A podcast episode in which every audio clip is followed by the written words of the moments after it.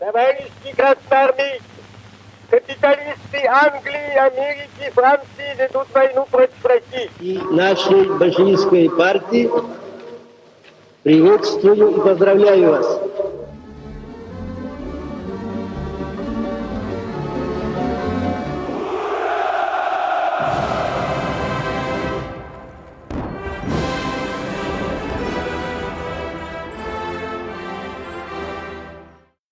Rusya'dan Sevgilerlerin 41. bölümüne hoş geldiniz. Her hafta olduğu gibi yine karşınızda izlemek isterdik ama küçük bir ara verdik. Bir hafta elimizde olmayan sebeplerle Rusya'dan Sevgilerle'yi kaydedemedik.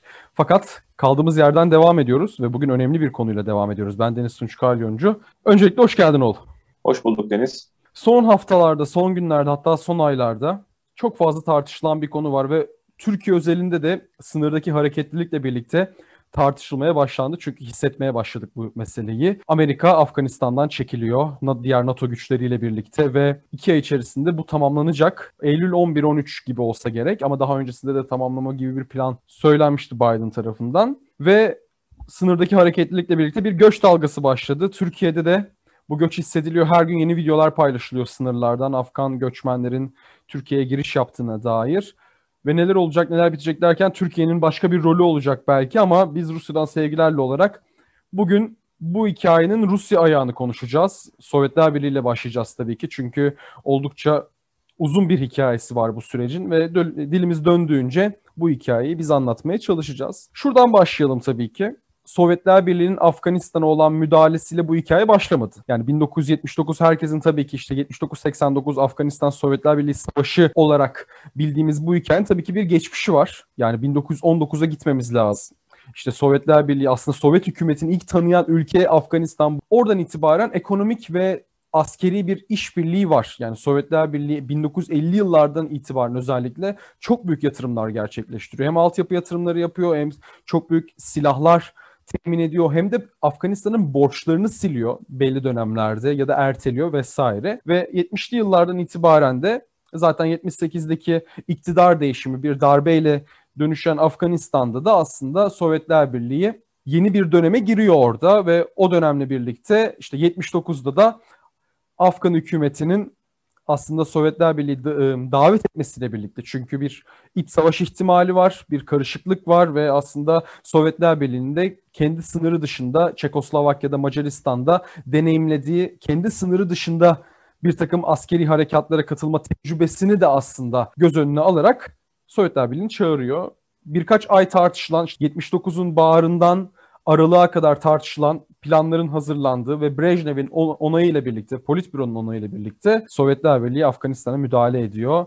Ve bunun aslında çok kolay olacağı düşünülüyor ve ilk başlarda da çok büyük bir direniş demeyelim de Sovyetler Birliği'nin gerçekten Kızıl Ordu'nun önemli harekatları var. Başarılar da elde ediyorlar bu harekatlarla birlikte. Ancak İbre gittikçe terse dönmeye başlıyor ve aslında günümüzde de çok fazla tartışıldığı gibi Sovyetler Birliği'nin Afganistan'ı Amerika'nın Vietnam'ına dönüşüyor. Belki daha korkunç bir şekilde dönüşüyor. Çünkü İkinci Dünya Savaşı ile karşılaştıramayacağız tabii ki. Hani 13-14 bin askerin hayatını kaybettiğinden söz ediyoruz Kızıl Ordu tarafından. Ama bir yara oluyor bu 10 yıllık süreç içerisinde ve bu yara hayatta kalanlar için travmaya memlekete tabutla dönenler için de aslında hayatın sona ermesi anlamına gelen korkunç bir ilk başlarında Brejnev döneminde sonrasında Chernenko ve işte Andropov ve Chernenko dönemlerinde medyanın da kontrol edilebilmesiyle birlikte ve aslında Sovyet halkına bir anlamda umut verilmesi verilmeye çalışılmasıyla birlikte bir sonuçta bunun bir propaganda işlevi var. Çünkü savaştasınız, askerlerinizi göndermişsiniz. Kontrol edilebilirken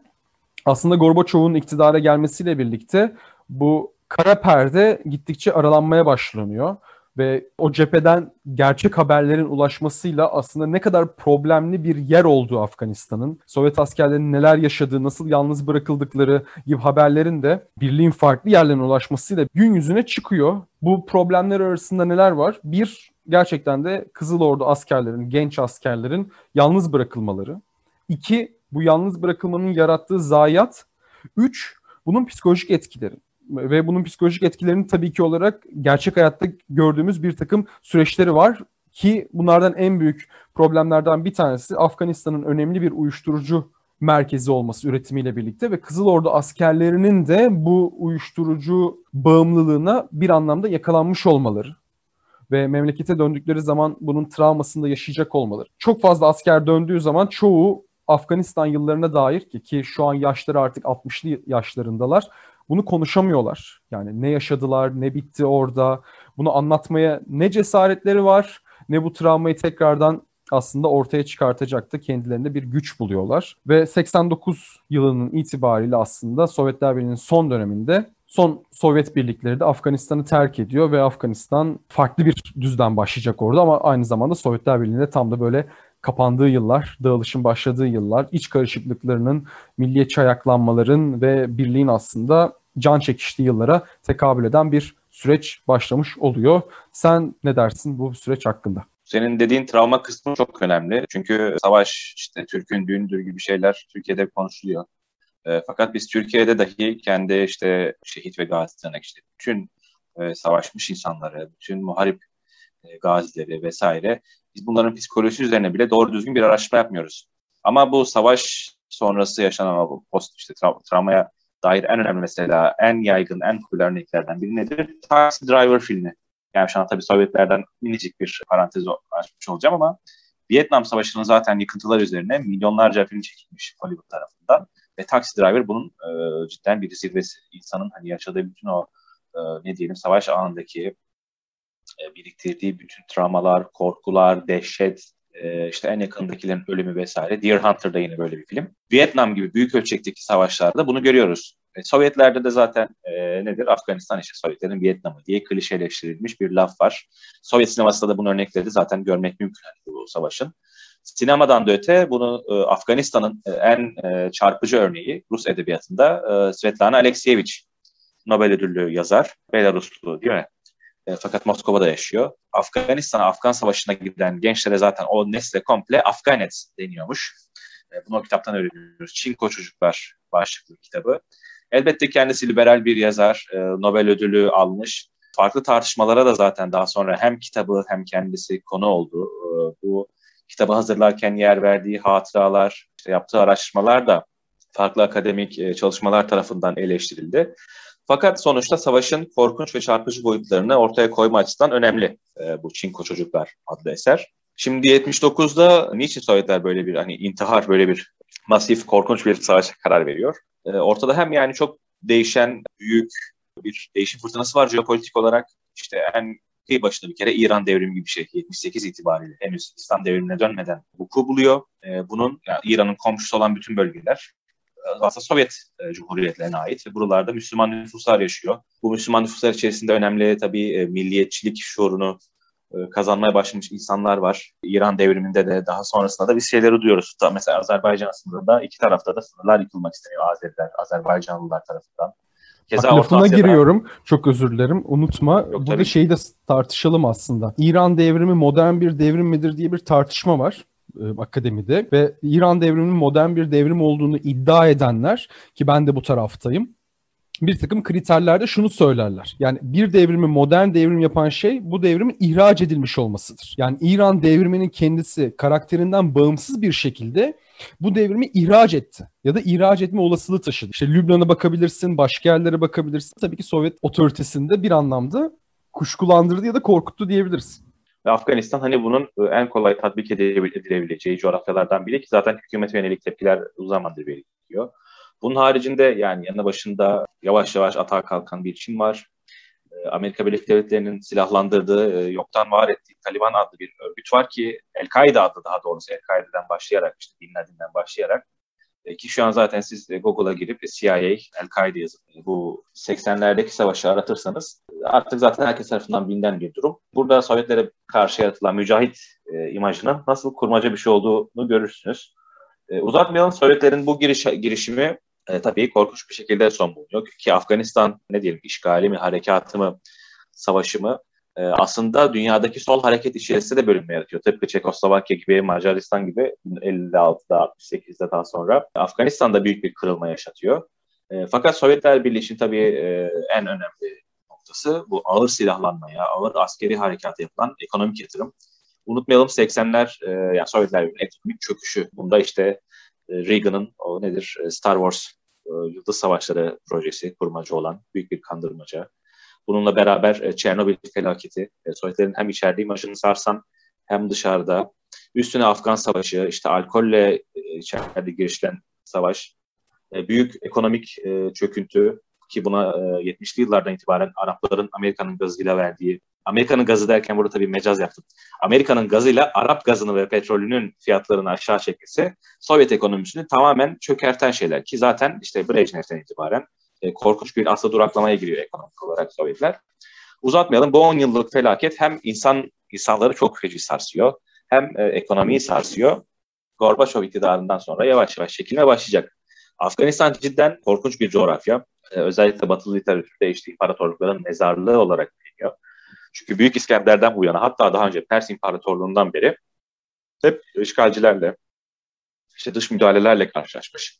Ve cidden başarılı olabilen çok az e, örnek var tarihte. E, işte İskender buradan kolayca geçebiliyor çünkü o dönem burada büyük bir mukavemet gösterecek kuvvet bulunmadığı söyleniyor. İskender'den sonra yani hani çok işte bazı Türk e, kavimleri var buralara yerleşebilen. Ondan sonra en klasik, en bilinen örnekler nedir? İngilizler beceremiyor Afrika'yı. Üzerine Sovyetler burada beceremiyor ve en son Amerikalılar. 89'da çekilme başlayıp bittikten sonra e, Afganistan'da e, zaten komünist iktidar tamamıyla hani tarihin çöplüklerine karışacak maalesef. E, maalesef çünkü yerine kurulan rejim Taliban rejimi. E, fakat ilginç bir durum var. Şimdi zaten biz e, yavaş yavaş günümüzdeki duruma da geldik. Yani günümüzdeki Rusya'nın, Rusya Federasyonu durumunu da konuşacağız. Afganistan'da şu an iktidarda olan isimler ya da işte Warlord, Savaş Lordu, Savaş ne diyelim e, derebeyleri gibi e, büyük isimler e, Afgan tarihine geçmiş. E, bunların büyük çoğunluğu bu Sovyet çıkarması döneminden kalma isimler. Yani şu anki savunma bakanı mesela Afganistan'daki iç savaş, yani sonuçta hem bir Sovyet işgali var hem de bir iç savaş durumu söz konusu oluyor. Özellikle Sovyetler çekildikten sonra hani Taliban hükümeti dedik. E, Taliban zaten çok uzun tutamayacak ama yine de e, Amerikan işgaliyle beraber e, ama yine de büyük bir iç savaşa e, yerini bırakmış oluyor Sovyetlerin çekilmesi. E, bu dönemde bacağını kaybetmiş bir savunma bakanı var Afganistan'ın. Bunun yanı sıra Raşit Dostum diye Türkiye'de çok tanınan e, ve e, Türk Özbek kimliğiyle e, çok benimsenen bir warlord var ki Raşit Dostum her ne kadar Türklük e, Orta Asya içerisinde de Türklük kartını oynasa bile e, gençliğinde bir komünist olarak e, Sovyet taraftarı e, cephede, komünist cephede e, mücahitlerle savaşmış e, bir isim. Ki burada zaten Orta Asya, Özbeklik, Türklük bağının aslında ne kadar jeopolitik olarak önemli olduğunu görüyoruz ki bu kart bugün de oynanmaya çalışıyor. Bundan da bahsedeceğiz. Uzatmayalım. Savaşın sonucu hem coğrafya için yıkıcı oluyor. E, ardında e, dış güçlerin, dış mihrakların tırnak içerisinde yarattığı bir Taliban ve El-Kaide e, tehdidi Afganistan'ı kasıp kavuracak. Fakat Sovyetler Birliği'nde de işaret ettiğimiz gibi korkunç bir insani yıkım, travma, ki bu Çeçen Savaşı'yla 90'lı yılları kasıp kavuracak. Çeçen Savaşı'yla da iyice artık doruk noktasına varacak ama Çeçen Savaşı'nda aslında ikinci Çeçen Savaşı ile beraber Putin sonrasında e, Rusların yüzü gülebilecek. E, ve uzatmayalım. E, bu cidden Sovyetlerin Vietnam olarak tarihe geçmiş. İşte bugün fotoğraflarını paylaştığımız, e, insanların e, yüzlerindeki o ifade okumaya çalıştığımız e, bir e, olaya, bir vakaya dönüşmüş olacak. Ve buradan işte 1991 ile birlikte Sovyetler Birliği'nin dağılmasıyla zaten aslında Rusya'nın kendi kendini toparlama çabası bunun yanı sıra aynı zamanda kendini bu yeni düzene adapte etme süreci başlamış olacak. Ama burada bir takım eksiklikler var. Birincisi tabii ki zaten Afganistan politikasında değiştiğini göreceğiz. Yani 79-89 zaten öyle bir travma yaratmış ve öyle bir bıkkınlık getirmiş ki tekrardan Afganistan'a bir müdahale gibi bir durum söz konusu değil. Zaten 15 Cumhuriyetten oluşan birlik parçalanmış durumda. Rusya'nın çok büyük bir ekonomik yıkımı var. Sadece ekonomik yıkımı Zaten gelsin aynı... her yerden çıkıyor yani adam. Tabii aynı hem öyle yani. Askerleri her yerden çekiyor, çıkması... silahları çekiyor. Çünkü bunu mobilize edebilecek güçlü de değil yani. Hani başka bir şey yapabilecek. Tabii para kalmamış. Değil. Tabii. E bunların hepsini bir araya getirdiğimiz zaman Afganistan birazcık zaten kaderine terk edilmiş olacak. Rusya da burada diğer birçok bölgedeki etkisini de zaten bunu Afrika'da göreceğiz, Latin Amerika'da göreceğiz. Bunların hepsinden çekilmek zorunda kalacak. Afganistan'da bunlardan diğeri olacak.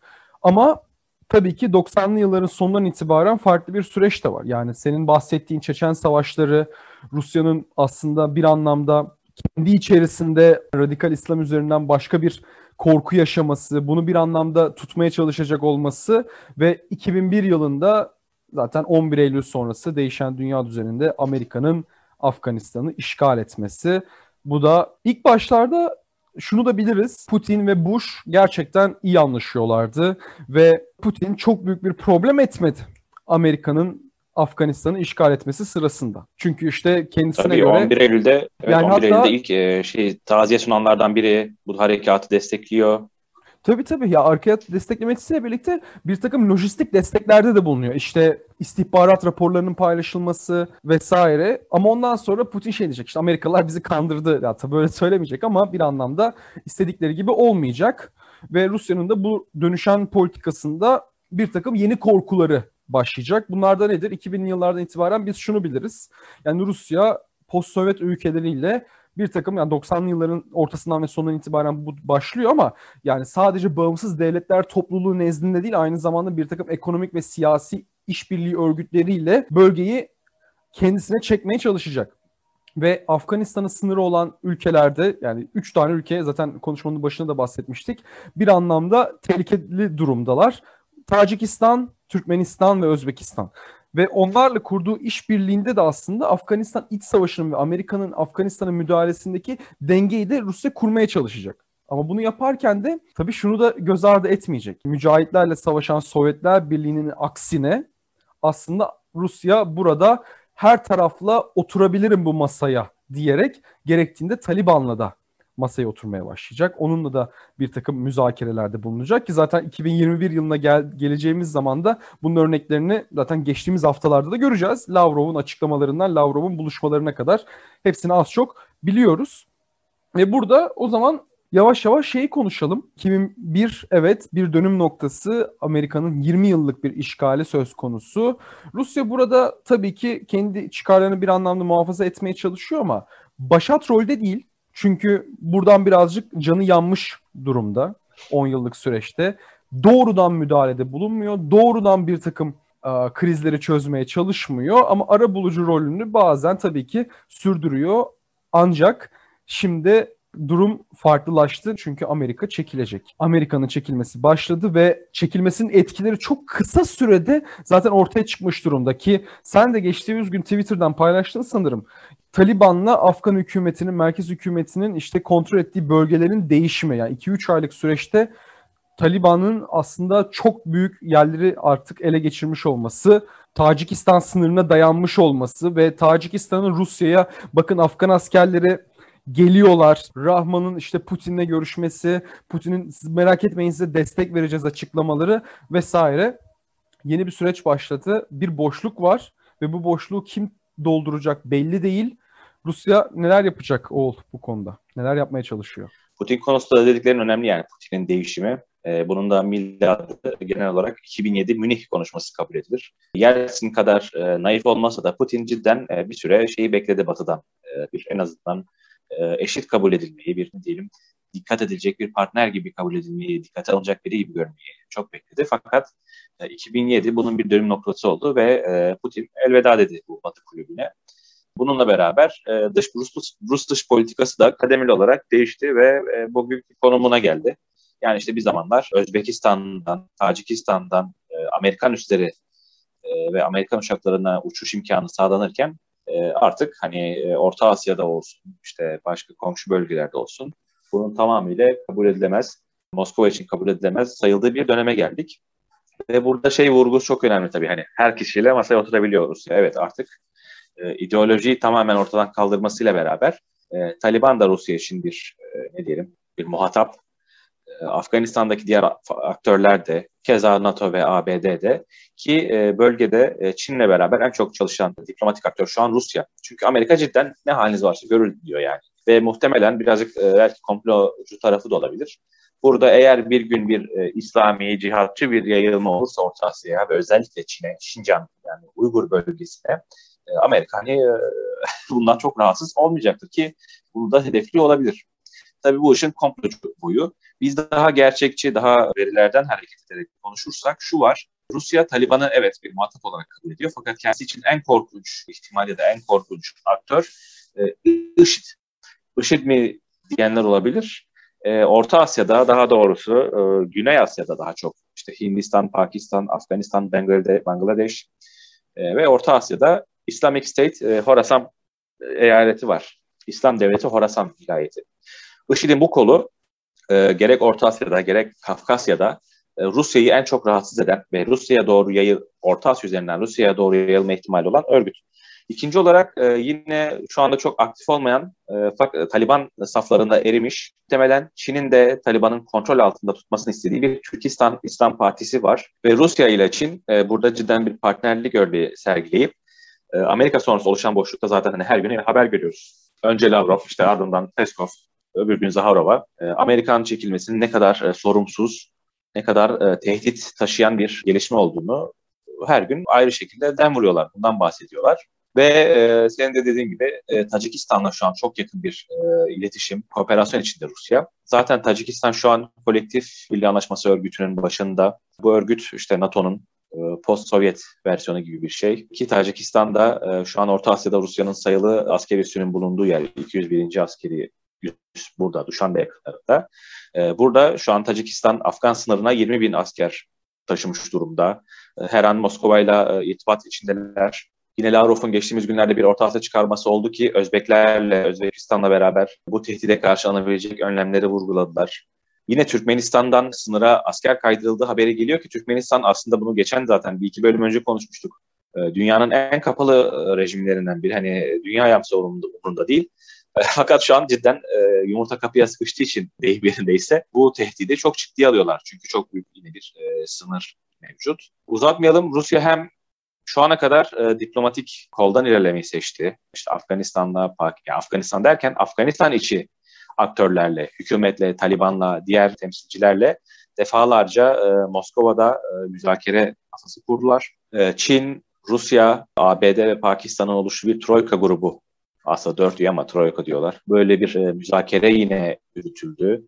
Yine e, İran, Pakistan, Rusya ve Çin Çin'in önderliğinde bir başka müzakere masası oluşturmuş durumdalar. Uzatmayalım hem diplomatik olarak hem de artık e, ABD'nin bugünkü açıklamaya göre %95 oranında çekilmesiyle birlikte e, durumu çok yakından askeri olarak da takip ediyorlar. Taliban henüz Rusya'ya karşı bir açıklama yapmadı. Hatta Rusya'nın Afganistan Büyükelçisi geçen konuştu ve Taliban'ın kendileri için bir sıkıntı oluşturmadığını söylediler.